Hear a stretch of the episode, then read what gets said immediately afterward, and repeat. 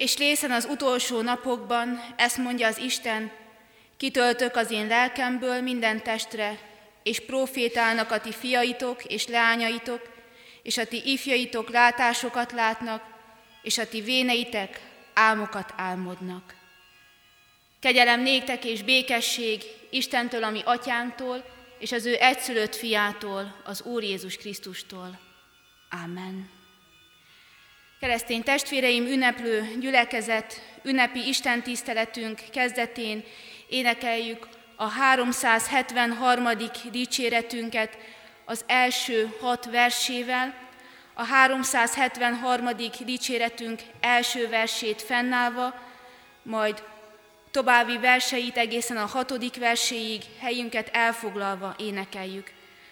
373. dicséretünk így kezdődik, jövel teremtő Szentlélek. thank you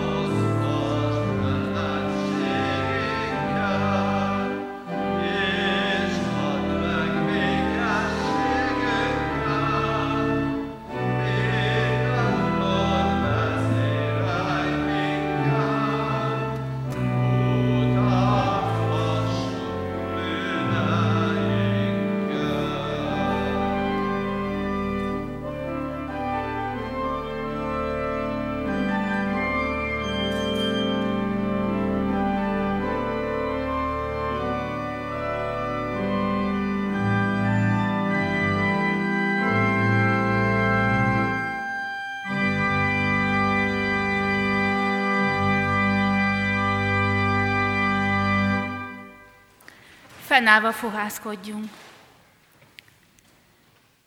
Ami segítségünk legyen Istentől, aki Atya, Fiú, Szentlélek, teljes szent háromság, egy örök és igaz Isten. Amen. Drága mennyei atyánk, hálával a szívünkben állunk itt most ezen a szent ünnepen előtted, hiszen arra emlékezünk, hogy elküldted közénk a megígért vígasztalót, a szent lelket. Köszönjük, Urunk, hogy annyi ezer éveken át végig közöttünk volt, és most is itt van. Kérünk téged, Istenünk, hogy hadd tudjunk méltóképpen, nyitott szívekkel és elmékkel emlékezni a Szentlélek kitöltetésének csodálatos eseményére, és hogy ezen az Isten tiszteleten jobban megismerhessük az ő áldott munkáját. Ad, Urunk, hogy mi is közösségben és egyen egyenként is átérezhessük a pünkös lényekét, és közelebb kerülhessünk hozzád. Könyörgünk, Urunk, a Te Szent Fiad Jézus Krisztus nevében, hallgassd meg imádságunkat. Amen. Kedves testvérek, az az ige szakasz, amelynek alapján hirdetem köztetek Isten ígéjét, írva található János evangéliumának 14. fejezetében, a 14. fejezet 16. versében eképpen. És én kérem az atyát, és más vígasztalót áld néktek, hogy veletek maradjon mindörökké. Amen. Kedves testvérek, pünkösd ünnepén a Szent Háromság Isten személyei közül a Szentlélek, az ő személye és munkája kerül előtérben. Amikor azonban kiemeljük, külön is ünnepeljük a Szent Háromság valamelyik személyét, nem szabad elfelejtenünk azt, hogy valójában ilyenkor is egységben kell látnunk őket, hiszen egyikük sem választható el a másik kettőtől. A Szent Háromság személyeire is igaz az, hogy elegyíthetetlenül, elválaszthatatlanul, oszthatatlanul és elkülöníthetetlenül vannak együtt és munkálkodnak. A felolvasott ige szakaszban nagyon jól tükröződik az, hogy a személyek együtt vannak, és együtt munkálkodnak. Az Úr Jézus, vagyis a Fiú, a Szent Háromság Isten egyik személye mondja azt, hogy én kérém az atyát, és más vígasztalót áld néktek, hogy veletek maradjon mindörökké. Vagyis a fiú kéri az atyát, hogy küldje el számunkra a vígasztalót, a szent lelket. Ezen az ünnepi vasárnapon azt nézzük meg, hogy ki is az, akit a fiú kér számunkra az atyától, és amelyet az első pünköskor az atya el is küldött a tanítványoknak, és amelyet azóta is szüntelenül küld a mindenkori tanítványoknak így nekünk is. Kedves testvérek, amikor itt ebben az ige szakaszban Jézus a Szentlélek elküldéséről beszél, akkor a Károli fordításban a vígasztaló, az új fordításban pedig a pártfogó megnevezés szerepel. Az eredeti görög szövegben itt a talán többek által is hallott és ismert paraklétosz szó áll. Ez a paraklétosz mind a vígasztaló, mind a pártfogó jelentéseket magában hordozza, de nem csak ezeket, hanem ennél még jóval többet is. Hiszen a paraklétosz szó jelenti még a segítségül hívott, a segítség, a segítő, a védő ügyvéd, a közvetítő, a közben járó, és a szószóló jelentéseket is. Mindegyik jelentésében a paráklétosznak az a közös, hogy itt egy olyan valakiről van szó, aki az ember mellett áll, aki az emberért munkálkodik. Amikor tehát Jézus azt mondja a tanítványoknak, hogy én kérém az atyát és más vigasztalót, pártfogót, paráklétoszt áld néktek, hogy veletek maradjon mindörökké, akkor egy olyan személy küldését kéri az Istentől, aki az előbb felsorolt tulajdonságokat mind-mind magában hordozza. De kedves testvérek, miért is szükséges az, hogy Jézus ezt a paráklétoszt kérje nekünk az atyától? Hogy mindezt megértsük, először is azt a helyzetet kell megnéznünk, amiben Jézus ezeket a szavakat mondta. Ez az ige szakasz, amely most elénk került, Jézusnak az úgynevezett búcsú beszédeiben szerepel. Jézus az utolsó vacsora után mondja el ezt mind a tanítványoknak. Nagy csütörtök estéjén, amikor már nagyon közel van az ő halálának ideje. De nem csupán az ő halálának az ideje van közel, hanem ezzel együtt az ő feltámadásának, majd mennybe menetelének is az ideje. Jézus tudja azt, hogy nem maradhat mindvégig emberi testben a tanítványokkal. Ezért kijelenti számukra, hogy amikor már nem lesz testileg velük, akkor sem hagyja magukra őket, mert kéri az atyát, hogy küldje el számukra a paráklétoszt. Tudjuk jól, hogy a tanítványok akkor még nem értették mindazt, amelyet majd pünköstkor, a Szentlélek kitöltetésének napján megértenek. Amikor beteljesedik Jézus szava, akkor megértik azt, amit korábban mondott. És tudjuk jól az apostolok cselekedeteiben leírt történetből is, hogy a Szentlélek hatására mennyire megváltozik a tanítványok élete. Igen, te, kedves testvérek, aki találkozik a Szentlélekkel, vagy helyesebben szólva, aki hagyja azt, hogy birtokba vegye őt a Szentlélek, akkor annak az élete ugyanúgy megváltozik, mint az első tanítványoké. Azt se felejtsük el azonban, hogy a tanítványok élete másodszor változott meg. Az első változáson akkor mentek keresztül, amikor az Úr Jézussal találkoztak. Péter és a többi halász tanítvány szó nélkül otthagyta a halászhálót, Máté felállt a nagyon jól jövedelmező vámszedői asztaltól, és a többi tanítvány is otthagyta az addigi dolgait, és változott meg mindegyiknek kivétel nélkül az élete. A tanítványoknak tehát akkor változott meg először az életük, amikor Jézussal találkoztak. És figyeljük meg jól, hogy mit mond Jézus pontosan az előttünk lévő igében.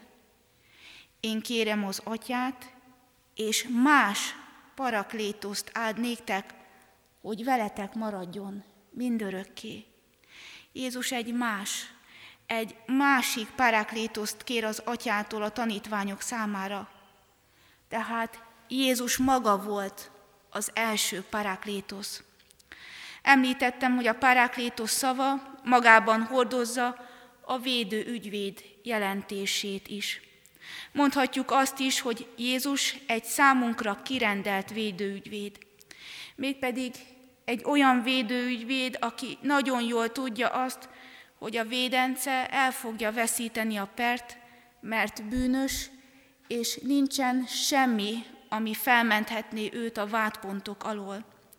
De a mi védőügyvédünk küzd értünk, és amikor kirendeltetik az ítélet, kimondatik az ítélet rajtunk, az, hogy bűnös, akkor ami kirendelt védőügyvédünk nem hagy magunkra, hanem magára vállalja a mi bűneink büntetését, ami nem kevesebb, mint a halál. Jézus az életét adta érettünk, hogy ne kelljen nekünk az örök halált elviselnünk, hanem az ő áldozata árán örök életünk lehet. Jézusnak, az első paráklétosznak az a feladata, hogy az élete árán is megvédjen bennünket, és ezt a feladatát be is teljesítette a Golgotai keresztfán. A mennybe meneltele után azonban az atya elküldi a másik paráklétoszt. Kedves testvérek, amikor Jézus a másik paráklétoszról beszél, akkor ott a másik szó helyén egy olyan szó áll, ami magában hordozza azt a jelentést, hogy ugyanabból való. Másik, de ugyanabból való. Vagyis nem teljesen más valakit küld az atya, hanem ugyanabból a fajtából egy másikat. A feladata más lesz, de a személy lényegileg nem lesz más. A feladata az lesz, hogy a tanítványok, az akkori és a mai tanítványok paraklétosza legyen. És most itt kerüljön elénk a paraklétos szó egy másik jelentése, a vigasztaló jelentése. A Szentlélek feladata tehát a vigasztalás, és ez a vigasztaló feladat, mint látni fogjuk, szintén egy többrétű feladat. Kezdjük azzal, hogy miért volt szüksége a tanítványoknak a vigasztalásra, a vigasztalóra. Jézus mennybe menetele után azt látjuk, hogy a tanítványok szinte tehetetlenné válnak. Ugyan megválasztják Júdás helyére 12. tanítványként Mátyást, de ennél több nem nagyon történik. Pünkös napján is, ami ünnep a zsidók számára, nem kint ünnepelnek a tömeggel, hanem együtt üldögélnek egy szobában. Természetesen megvolt annak az oka, hogy nem mentek ki a nép közé, hiszen még mindig ők is veszélyben voltak, amiatt, hogy Jézus követői, őket is akármikor elfoghatták, letartóztathatták, megkínozhatták és kivégezhették volna. És most Jézus nélkül olyanok, mint a pásztor nélküli juhok.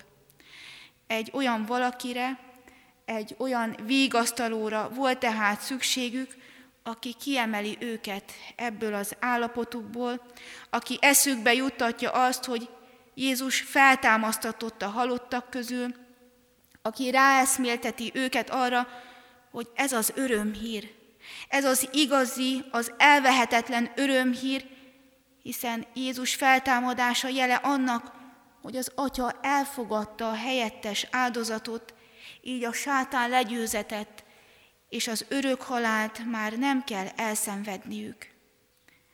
Egy olyan vígasztalóra van szükségük tehát, akinek a vígasztaló munkája által olyan nagy öröm tölti el a szívüket, amelyet meg akarnak osztani másokkal, és a vígasztaló szavak által erőt kapnak ahhoz, hogy felálljanak, hogy kinyissák az ajtót, és kimenjenek a nép közé, hogy elmondják mindenkinek az örömhírt, az evangéliumot.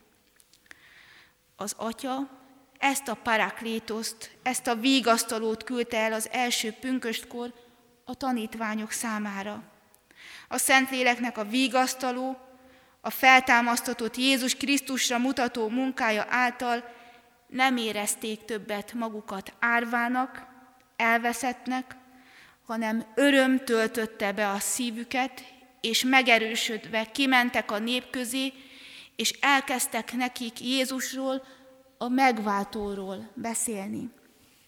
Az első tanítványok életében tehát ilyen nagy változást hozott a Szentlélek, a Paráklétosz, a végasztaló. De nekünk, a későbbi tanítványoknak miért van szükségünk erre a Szentlélekre, a Paráklétoszra? Kedves testvérek, mi akik itt vagyunk, ugyanolyan helyzetben vagyunk, mint akik a tanítványokat hallgatták az első pünköstkor. Mit hallottak az első pünköskor az ott lévő tanítványoktól? Nem csupán Jézus megváltó szeretetéről beszélnek ők, hanem az ember bűnös voltáról is. És amikor erről beszélnek a tanítványok az embereknek, Több ezren rádöbbennek arra, hogy ők is bűnösök, hogy ők is elveszettek, és ezért megszomorodnak.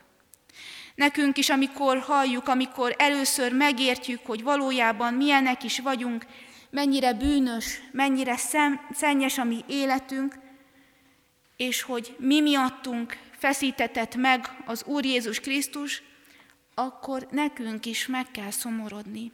Jobban vonva, amikor az ember rádöbben elveszett voltára, akkor megszomorodik.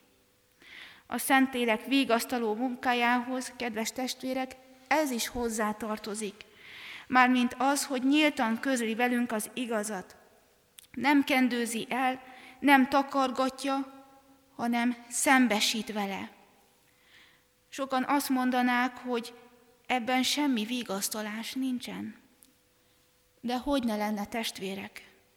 Hiszen nem az az orvos cselekszik helyesen, aki elfedi, eltitkolja, vagy lekicsinyíti a betegséget, hanem az, aki nyíltan közli a betegével.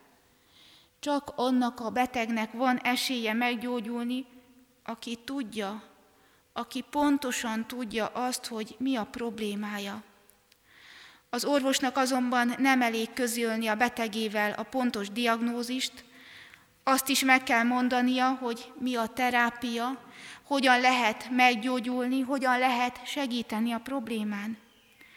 És milyen nagy vigasztalás az, amikor a beteg azt hallja, hogy van gyógyulási lehetőség, hogy ismerik a betegség ellenszerét, hogy újra egészséges lehet majd. Sajnos nem minden esetben tudja ezt az orvos elmondani. Van, amikor azt mondja, hogy a betegség gyógyíthatatlan. Innentől kezdve a betegnek a betegségével együtt kell élnie az élete végéig. Legfeljebb csupán csillapítani lehet majd a fájdalmakat. Ezzel szemben a vígasztaló Szentlélek minden esetben azt mondja nekünk, hogy van megoldás a problémára. Bánd meg bűneidet, és hidd el, hogy Jézus Krisztus megváltott téged. És ha meghalljuk ezt az üzenetet, akkor mi is megvigasztalódva, új erőre kapva állunk be Jézus Krisztus tanítványai közé, és leszünk az ő igéjének hirdetői. Miért hallhatjuk, kedves testvérek, mi magunk is meg, és nem csupán az első hallgatóság, a Szentlélek vigasztaló szavát, amely rámutat a bűnös, elveszett voltunkra, de utat is mutat nekünk, hogy kiussunk ebből az állapotból. Mit is mondott Jézus? Én kérem az atyát, és más paráklétoszt áld néktek, hogy veletek maradjon mindörökké. Jézus Krisztus felment a mennyekbe, ott végzi szüntelen a közben járó imádságot értünk. De az Atya Isten által elküldött Szentlélek, a Paraklétos azonban itt van közöttünk, és itt is marad, mert az Úr Jézus ezt ígérte. Természetesen az ő örökkévaló jelenléte közöttünk nem azt jelenti, hogy automatikusan minden ember részesül a Szentlélek ajándékából. Péter ezt a pünkösdi beszéde végén hangsúlyozza is. Térjetek meg és keresztelkedjetek meg mindjájan a Jézus Krisztusnak nevében, a bűnök bocsánatára, és veszitek a Szentlélek ajándékát, mert néktek lett az ígéret, és a ti gyermekeiteknek, és mindazoknak, kik messze vannak, valakiket csak elhív magának az Úr, ami Istenünk. Tehát csupán azok kapják a Szentlélek ajándékát, az életet átformáló erejét, akik hallgatva az ő igazságot felfedő szavára, megtérve megbánják bűneiket, követik azt az utat, amelyet számukra mutat, és átadják életüket az Istennek, és beállva az ő szolgálatába lesznek tanítványokká. Kedves testvérek, Kérjük mi is, ami Urunkat, hogy járjon közben az atyánál, hogy mi is kaphassuk meg a szent lelket, a paraklétoszt, és megvigasztalódva és megerősödve mi is lehessünk az ő tanítványai.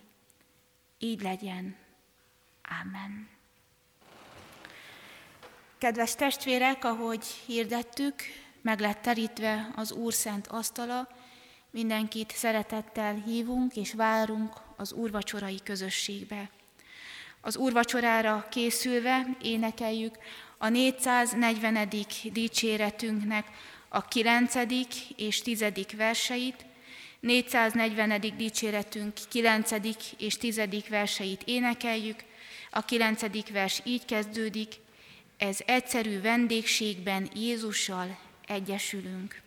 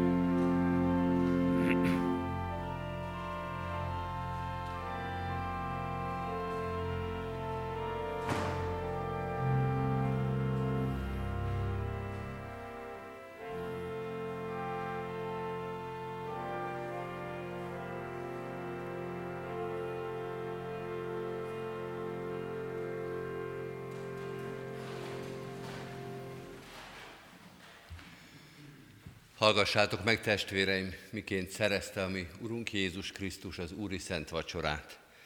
Pálapostolnak a korintusiakhoz írott első leveléből olvasom Isten igéjét a 11. részben, ahol ezt olvassuk.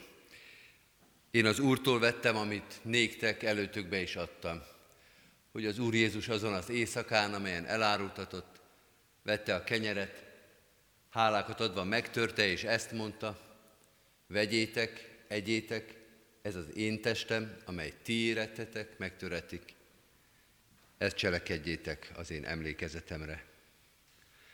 Hasonlóképpen a pohárt is vettem, minek utána a vacsorát volna, ezt mondván, e poháram az új szövetség az én vérem által. Ezt cselekedjétek, valamennyiszer isszátok az én emlékezetemre. Mert valamennyiszer eszitek-e kenyeret és isszátok-e pohárt, az Úrnak halálát hirdessétek, amíg eljövend. Hallottuk Istennek igéjét, és előttünk vannak a látható jegyek. Megvalottuk közösen imádságba bűneinket, de most egy rövid csendes percbe vigyük egyen-egyenként is bűnvalló imádságunkat mennyei atyánk elé.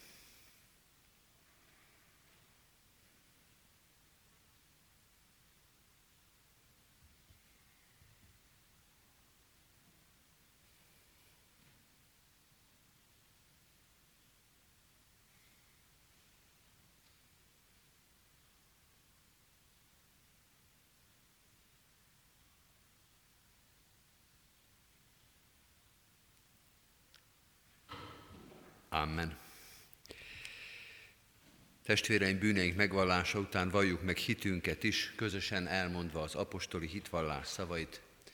Hiszek egy Istenben, mindenható atyában, mennek és földnek teremtőjében, és Jézus Krisztusban, az ő egyszülött fiában, ami Urunkban, aki fogantatott Szentlélektől, született Szűz Máriától, szenvedett Poncius Pilátus alatt, megfeszítették, meghalt és eltemették.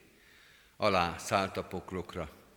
Harmadnapon feltámadta halottak közül, fölment a mennybe, ott ül a mindenható Atya Isten jobbján, onnan jön el ítélni élőket és holtakat.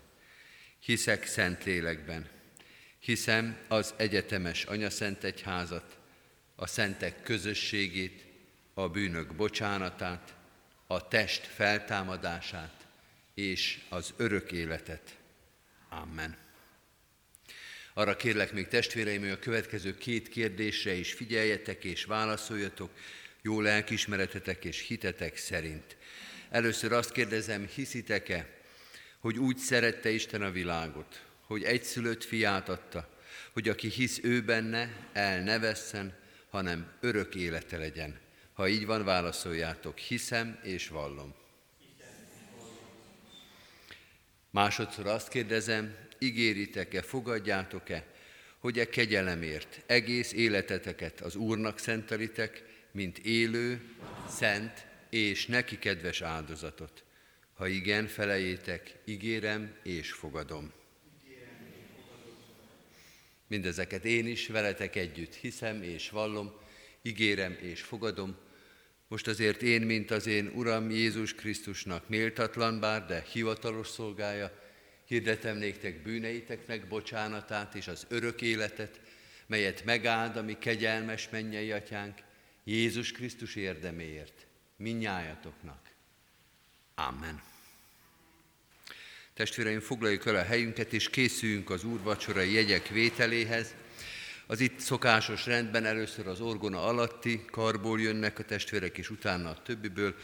Az orgona játékát hallgatva jöjjünk az úrasztalához. Ha valaki valamilyen okból nem kíván alkoholos italt fogyasztani, kérjük, hogy kérje a kék szallaggal átkötött kelyheket.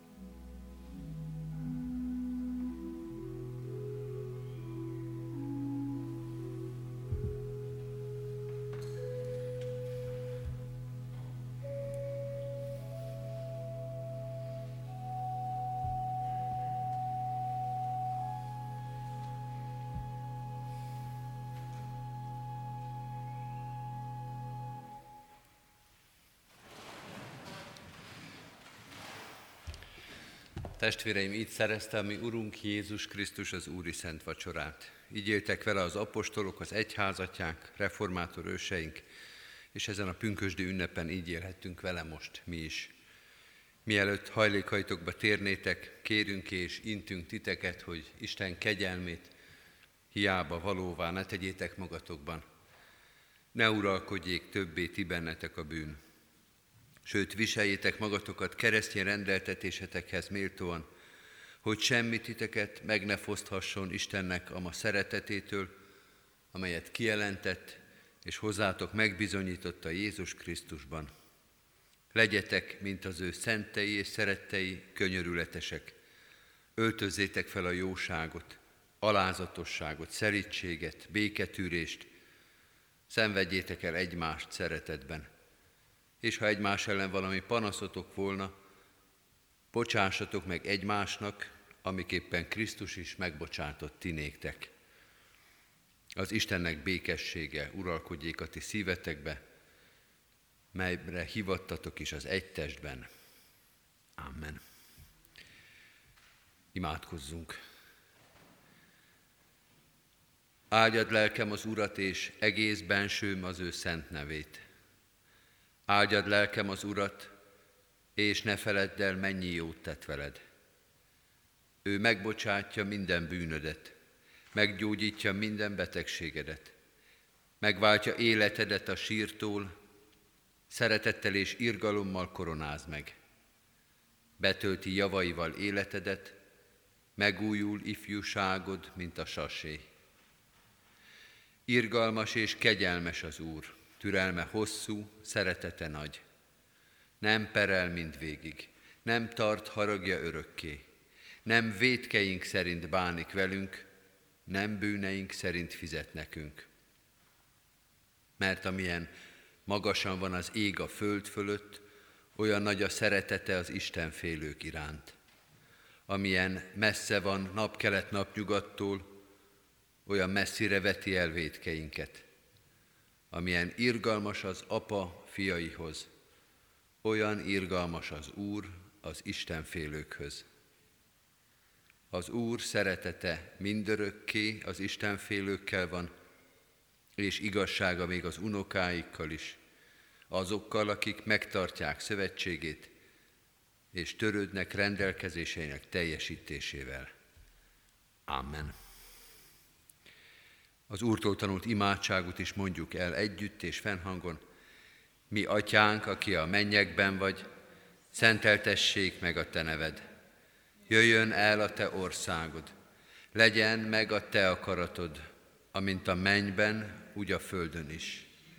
Minden napi kenyerünket add meg nékünk ma, és bocsásd meg védkeinket, miképpen mi is megbocsátunk az ellenünk védkezőknek.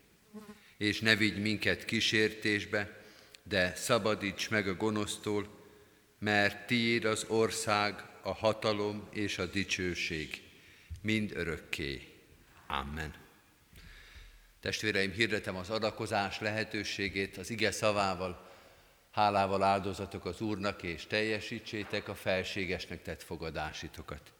Mindezek után az Istennek békessége, mely minden értelmet felülhalad, őrizze meg szíveteket és gondolataitokat a Krisztus Jézusban. Amen.